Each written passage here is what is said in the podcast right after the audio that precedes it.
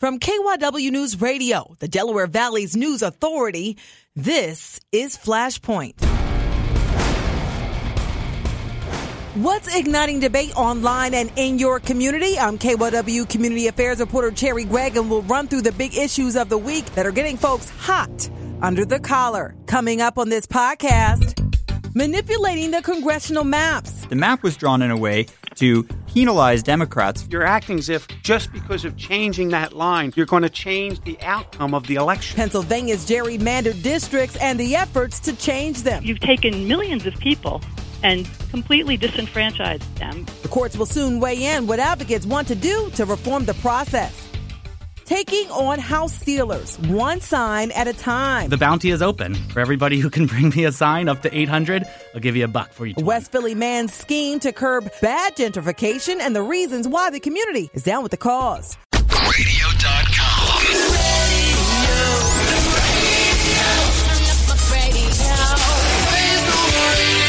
Radio.com.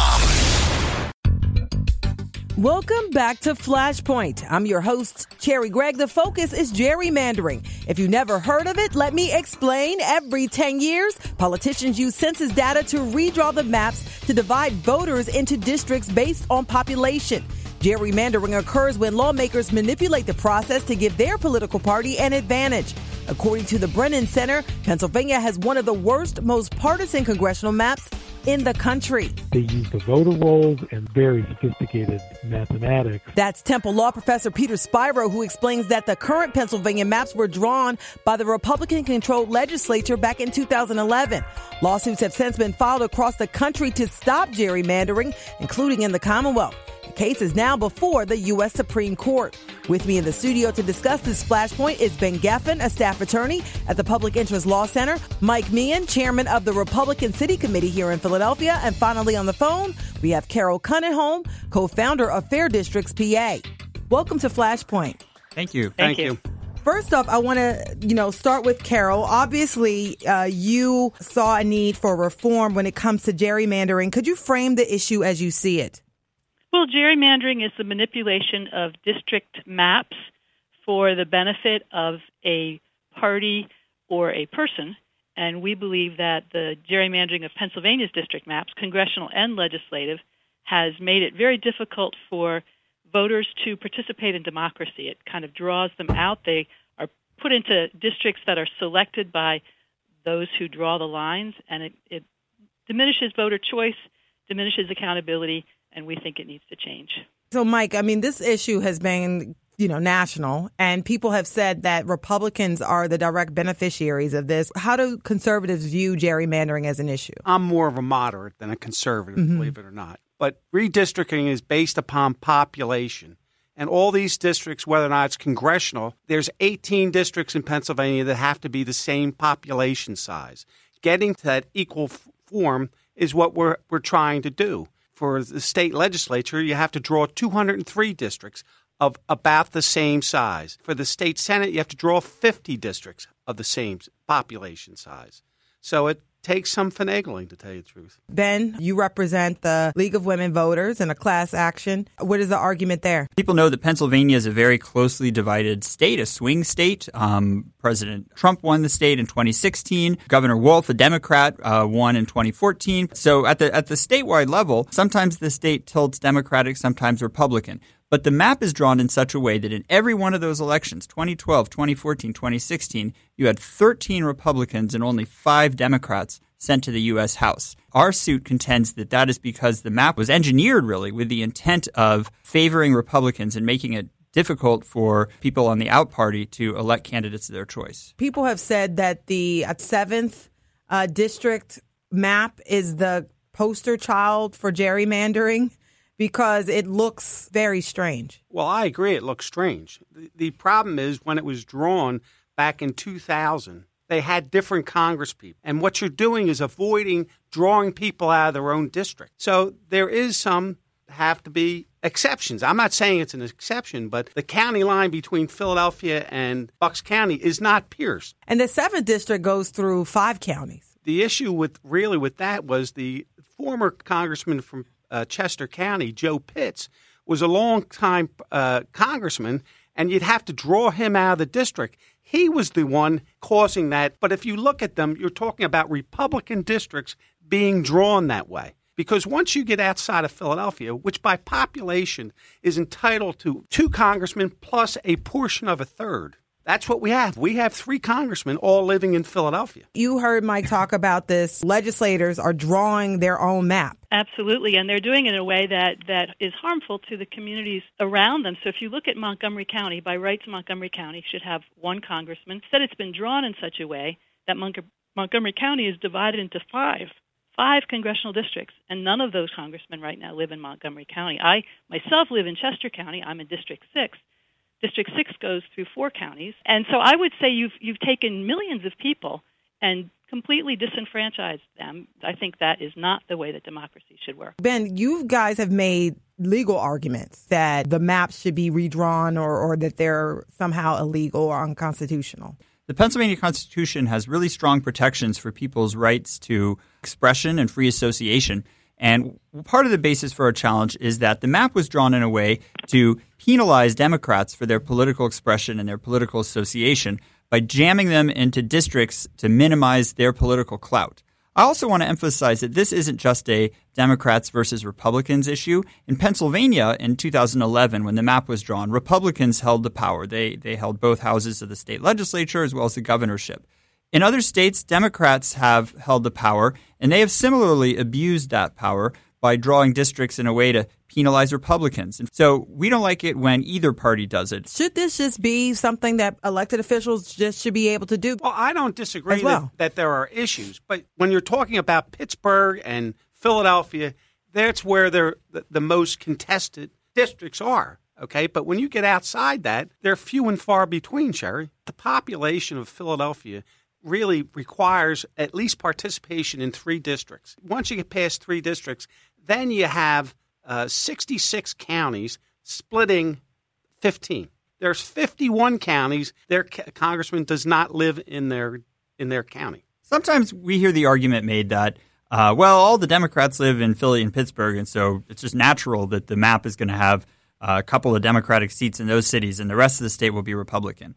That actually doesn't withstand scrutiny. You could just as easily uh, draw up the lines in this state to make it a, a heavily slanted Democratic plan. We wouldn't like that any more than we like the current plan because both plans warp the democracy by um, by really carefully drawing up the lines for naked partisan advantage. If you look across the state at our district maps, you'll see community after community after community that's divided very precisely to cut particular communities out of any real representation. And the issue of finagling maps, of course, we've always had a need to juggle populations in maps, but now with the technology that we have, which is very precise mapping abilities and all sorts of data mining capabilities, those who draw the maps are able to take that information and really shape those districts in a way that allow them to predict and control the outcomes of those districts across time. Now, admittedly, I mean, drawing these maps isn't necessarily the easiest thing, but do you think that maybe this one goes a little too far, especially in certain areas? I do not, because if I went to argue with the people around the state, they'd like to push Philadelphia into the Delaware River and be separated from. Isn't this still a problem, Mike? When you well, look at it's this, it's a problem. But if you go back, I think after the 2000 election, there was a case in North Carolina regarding a congressional district. The district was 195 miles long, and at one point it was no w- wider than a roadway. Now that's a problem. It's not easy, Sherry, to, to come up with these things. Well, we could certainly do better than the 7th District in Pennsylvania. That's the one that people call Goofy Kicking Donald Duck. And if you look at a map of it, it's, it's, it's several big areas that are connected by tiny, skinny strips in a way that's designed to twist and contort around other districts to, uh, to, to ensure a safe seat for a Republican member of Congress. But when you're talking about the districts, they're all Republican. You're acting as if just because of changing that line, you're going to change the outcome of the election. The five Democratic districts are packed with Democrats. They're in the 80 to 90% Democrat range. The 13 Republican districts are more in the neighborhood of 55, 57, 59% Republican. And, and the overall outcome of this is that the general elections don't really matter in this state. The outcome is predetermined by the map. If your election is decided before election day, you have no choice whether you're a Republican or a Democrat or an independent. If it's decided before the election, you've been cut out of the situation and people are unhappy. So voters, as they become aware of this, say this absolutely has to change. The U.S. Supreme Court is currently hearing a case, the a case out of Wisconsin, dealing with this very issue.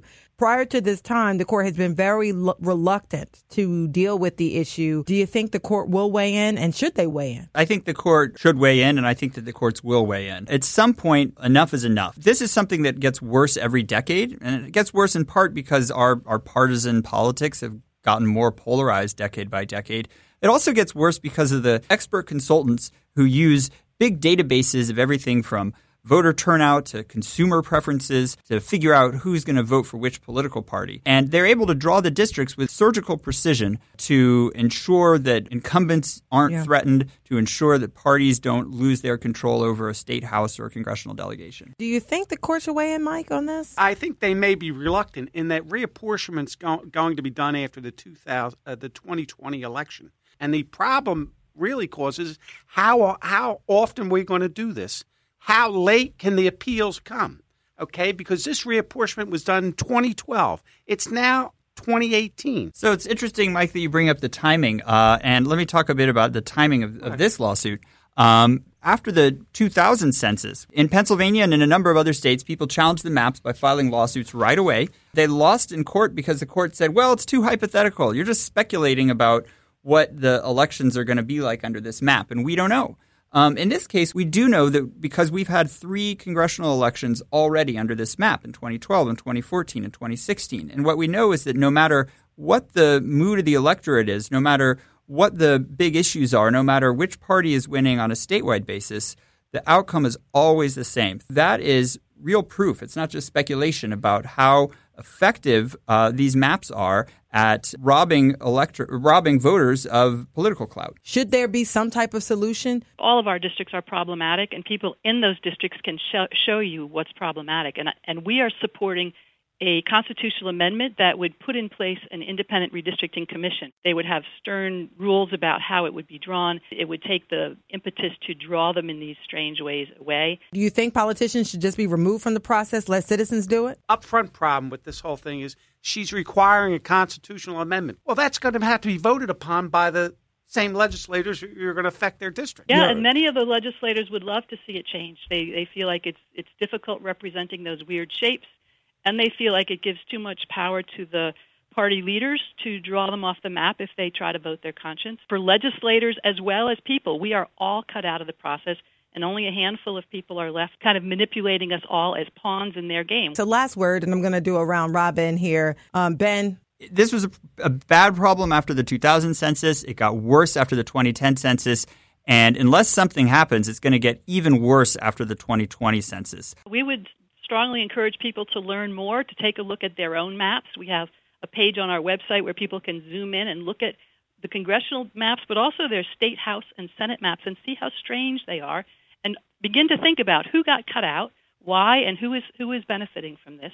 So we are strongly supporting a constitutional amendment. We encourage people to learn more and become involved. And our website is fairdistrictspa.com. wonderful. Mike, last word. we go through this every 10 years. The seats are equal population as required. Uh, if they comply with the Constitution, which means they have to be contiguous and they have to keep communities together, then they're going to be upheld. All right. Well, thank you so much um, for talking about this flashpoint. Again, um, I want to say thank you to Mike Meehan. I want to say thank you to Carol Kuniholm, and finally to Ben Geffen for having this discussion. Thank you, Cherri. Thank you so Thanks, much. Jared. Next up, an effort to stop house stealing. We've Got these outside investors coming in and really preying on families. A West Philly lawyer's bounty that's sparking change one sign at a time.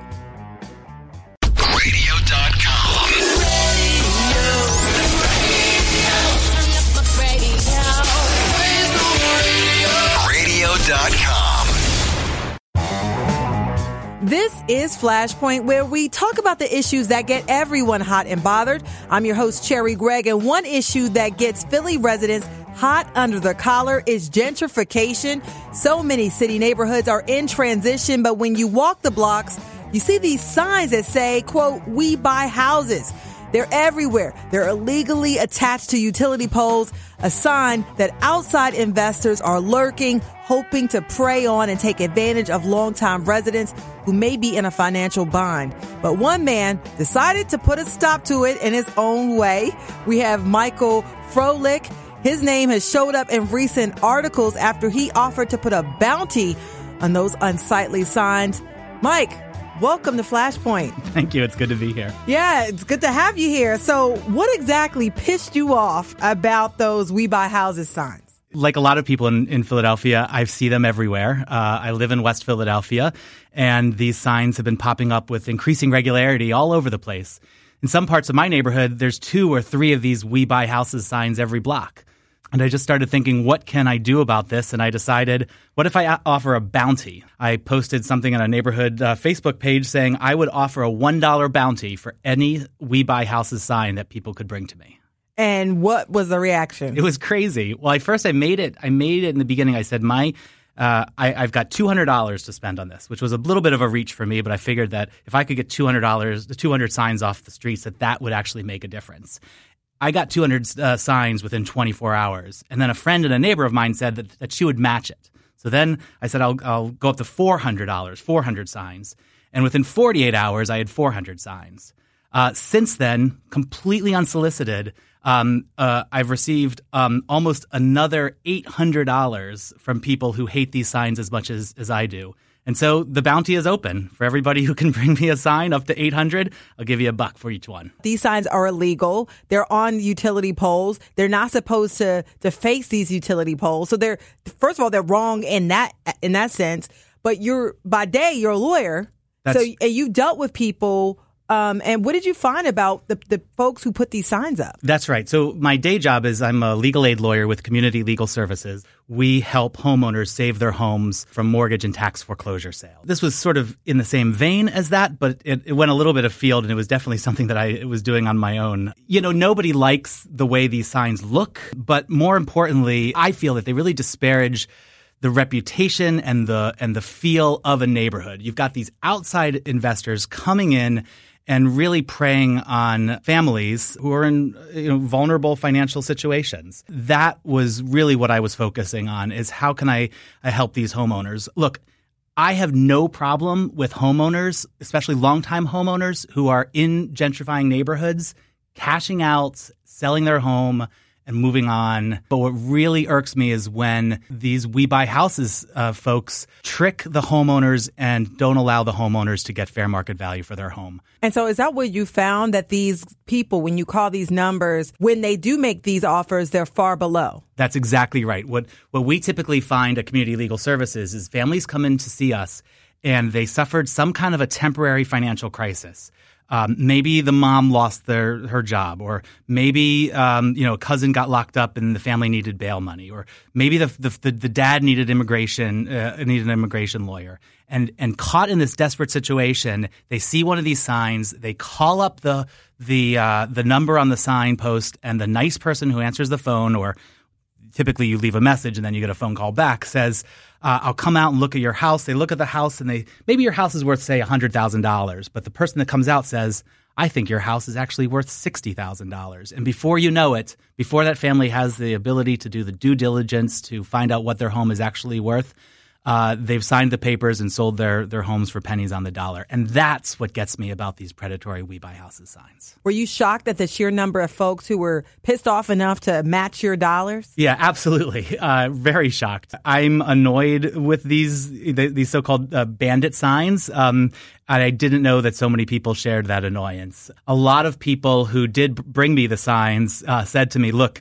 we were going to tear these signs down out of our neighborhoods already, but the fact that you were offering a bounty made us do it this weekend and, and made us, you know, go and yeah, tear down even more signs than we usually had. Now, these signs aren't necessarily easy to get down. Can you give folks some tips? Because I know Right. that other neighborhoods will probably end up doing the same thing. I use a stool. Some people have reported that they have these uh, uh, short six foot uh, step ladders or three foot step ladders that they go up on. Some of them are low enough that you can you know, stand on your tippy toes and reach up and pull them down. Just snatch them. That's right. Um, most of them are are hammered into illegally hammered into the the telephone poles.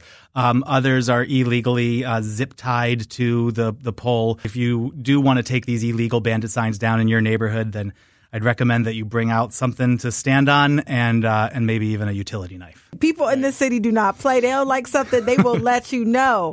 And um and, and so what are you hoping happens from this? Are you hoping it ripples across the city and, and just sort of we don't see these signs anymore? I sure hope so. And already I've been contacted by a lot of folks in different neighborhoods who are thinking about doing the same thing in their neighborhoods. I think all it would take is a couple of months of sustained resistance against these these signs and against these we buy houses, you know, predators um, to take down all their signs before uh, these investors sort of give up on this scheme. Maybe they move on to another scheme, but they give up on this scheme and decide to take uh, to, to, to take their their uh, effort somewhere else. Because these signs are a sign that people are preying in the commu- on the community, basically. That that's right. You know, and unfortunately, um, you know, so they must think that it's an, an easy buck to go after uh, vulnerable um, uh, families, vulnerable communities uh, to to steal their homes. But you know, I, I do want to mention this other piece, and this is, I think, really an important part for me, at least, is that you see these signs sort of disproportionately in um, in communities of communities of color. And not just in Philadelphia, but sort of across Yeah. the country, we have got a serious racial wealth gap. And, you know, there's some studies out there that say that median white wealth is 12 times that of median black wealth. And the equity that families have in their homes makes up, you know, like two thirds of the, the family wealth. And when you put these these predatory "We Buy Homes" signs, "We Buy Houses" signs in these neighborhoods, it, it, when you put these signs, It robs those families. Exactly right. Exactly right. And um, there's lots of reasons to to really get you know irritated and annoyed by these uh, predators coming into our neighborhoods. Um, but one of them is just sort of the disproportionate effect that it has on low income uh, families of color. Yeah. And a lot of people, I mean, Philadelphia, I mean, has one of the highest poverty rates. Usually, especially in communities and families of color, the home is the most valuable thing that people own uh, or have. And so to sell it at, you know, a 40% discount could be devastating to that family. That's right. That's how we build intergenerational wealth is we pass down the family home from generation to generation. And it's especially how uh, uh, how families of color build intergenerational wealth in Philadelphia. This is just another attack on the tradition of the Philadelphia family home being passed down from generation to generation. Look, I'm under no illusion that tearing down signs is going to stop these predators from going after vulnerable families. If it contributes in a small way, then um, I'm glad that that I started this project. Wonderful. And um, I understand that you, because people brought you these like 400 signs, that they were stacked up. Right. Did your wife get mad? I mean, Right. were people upset about this? So I now have 400 or 500 signs in our front room, and the the bounty, as I said earlier, the bounty continues. So, you know, we have enough money in this bounty fund for another six or seven hundred signs. I don't yet have a good idea about what uh, we're going to do with all these signs. Um, my my eight year old daughter loves them um, and loves to sort of make forts out of them and play with them. But eventually, I'm going to have to figure out what to do with them. And and I was thinking perhaps I would you know have some kind of a contest to figure out you know what's the best what's the best thing to do with these signs. But at this point, I have no idea. Wonderful. But the, the fact is that this is just another example of what a person who sees something that they don't like can just deal with it and get community support in no time. And you never know how much support you're going to get and how many other people feel the same way you do uh, until you take that first step. Wonderful. So, Mike, can people follow you on Twitter, Facebook, find Sure. out more about this if they see those signs and they want a piece of this bounty? If you are interested in participating in this uh, hunt for illegal bandit We Buy Houses signs, uh, you can follow me on Twitter. I'm at Froehlich1. So that's at F R O E H L I C H and the number one. Wonderful. So, Mike, congratulations on rolling up your sleeves, getting on a step stool, and ripping these things down. Uh, I'm hoping and I'm sure other Philadelphians will follow suit and that this will become a citywide phenomenon. Great. Well, thank you so much. It's been great to be here. Thanks for being on Flashpoint. Next up, bringing nonprofits together. Do we want to be about how do we ultimately drive change. I'll tell you the new ways a decades old coalition is opening doors for change makers. Radio.com.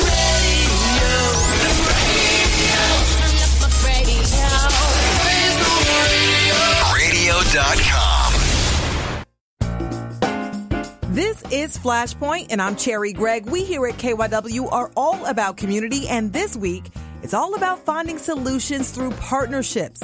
The greater Philadelphia area is home to thousands of nonprofits, many working on their own, but one group is unique. The Urban Affairs Coalition unites government, business, neighborhoods, and individual initiatives to improve the quality of life in the region, among other goals. And with me in the studio to discuss UAC and this year's focus is Sharmain Matlock Turner, the nonprofit's president and CEO. Welcome, Sharmain. Thank you, Sherry. I know UAC has a long history in the Philadelphia area. For those who may have forgotten or don't know, what does Urban Affairs Coalition do and how has its mission shifted over the past few years? We started in 1968. Unfortunately, after the assassination of Dr. King, the community came together, government, business, neighborhoods, and said, we don't want it just to be about us being outraged. We want to be about how do we ultimately drive change. UAC, over those wonderful 47 years, has been about marrying downtown interests with uptown concerns, meaning that we have to work together in collaboration in partnership, in coalition, if we're going to solve some of the really tough issues that face our community. A lot of organizations affiliate with UAC to sort of make a bigger impact. Absolutely. Um, one of the things we learned was that there were people in communities who were saying, well, I'd like to help. I'd like to be involved. And yet, the whole sort of process of really contracting and doing all what we call the back office or business services, you know, really requires a lot of time and it really requires an investment. So we said, what about if we provide that as a service? Then we can ultimately help people do what they really want to do. They really want to work in communities. They really want to solve problems. So that's how we started out um, for a fee, bringing people together. And then we found that there were great ways for us to partner too. So we think that we have continued to be a real place for and a home for nonprofits. Sherry, over our history, we have managed more than a billion dollars in public investment um, for community based organizations. And every dollar has been for what the funder uh, wanted those dollars to go for. So people trust us. They know that we're really there to make it possible for communities uh, to work on solving their own problems. Wonderful. And so I know that you were the first woman to become president and CEO of UAC, and you've been in this position for quite some time. Yeah, since 1999. I know. I can't believe it myself. I keep like I I look around and I go, wow. But I'm I still love my job. I'm still excited about it. So uh, yeah, but I've been there since 1999. I'm the fourth. Uh, executive director of the coalition. So the good news is that we've had consistent leadership over our 47 years, and I think that's been helpful in making sure that the organization is well grounded as well as well respected. Every year, uh, the UAC holds a big breakfast. Everybody and their mama And you're up. always there too, and you're always there, Cherri. every year. And I remember last year specifically stood out in my mind because it was right after the election of President Donald Trump. And sort of the theme had shifted to vigilance. How have you seen that theme carry out over the past year? Well, we've seen really people talking and coming together. Um, we've been invited to more conversations. I must admit, I am really happy that people who don't traditionally talk about diversity and inclusion and equity are quite open to having that conversation and wanting to know are we really connecting in a ways that we should? We ultimately believe that, you know, with every time there is like one of these, I think, sort of disruptions and what I would call a very negative disruption that sort of starts to pit people and try to divide people, there are groups of people out there who've been working together. And I would say in Philadelphia, because our civic leadership is very deep and people tend to stay in this space for some period of time, that I feel as if people are sort of getting it. Every time I go someplace, someone's like, okay, Sharmain, we got to talk. We got to figure this out. We got to make sure that, you know, this doesn't happen in Philadelphia, that we aren't sort of dividing ourselves up in that way. Part of what the Urban Affairs Coalition breakfast does is sort of inject people Right. with that feeling, time to get to work. Exactly. We're going to have 900 people at the Pennsylvania Convention Center on Friday morning before the Thanksgiving holiday. Uh, there to really celebrate. And our theme this year, Cherri, is And Still We Rise. So we're not going to let the sort of negative tone of the world stand against those of us who believe that we know that we can ultimately make a difference. We can come together no matter what the other messages may be. So we'll be there to celebrate. We'll be there to celebrate everyone who comes out to encourage them to say, don't give in, don't give up. There is still opportunity here. There is still work for us to do. And if we do it together, we're going to win. Definitely. And so give me all the details. Are tickets still available? Tickets are still available. Um, I checked before we started our conversation just to make sure, but there are a few tickets available. So we definitely want people uh, to go on our website, uac.org. The information is there. That person you've been trying to find, like for the last two months, that you just had to tell your story to, or you just wanted to talk with, they're going to be at our breakfast. Yeah, it's an amazing opportunity. And I'm not necessarily a morning person, but I get up early for the UAC breakfast. So they'll be honoring uh, William Ewing Esquire, Kenneth Frazier, as well as the Reverend Dr. Lorina Marshall Blake, November 17th. Well, thank you so much. Thank to- you so much. It for Flashpoint, the podcast. I hope you enjoyed this exclusive content. Follow KYW News Radio on Twitter and let us know what you think by using the hashtag Flashpoint. You can also follow me at Cherri Gregg. You can subscribe to the show by using the radio.com app or by visiting KYWNewsRadio.com and clicking audio. And soon you'll be able to subscribe to Flashpoint on iTunes or wherever you get your podcasts. If there's an issue that makes you hot under the collar, let us know, and we'll walk you through the flames. As Congressman John Lewis says, get out there and push and stand up and speak out and get in the way. Get in trouble, good trouble, necessary trouble. I'm your host, Cherri Gregg. Until next week, thanks for listening.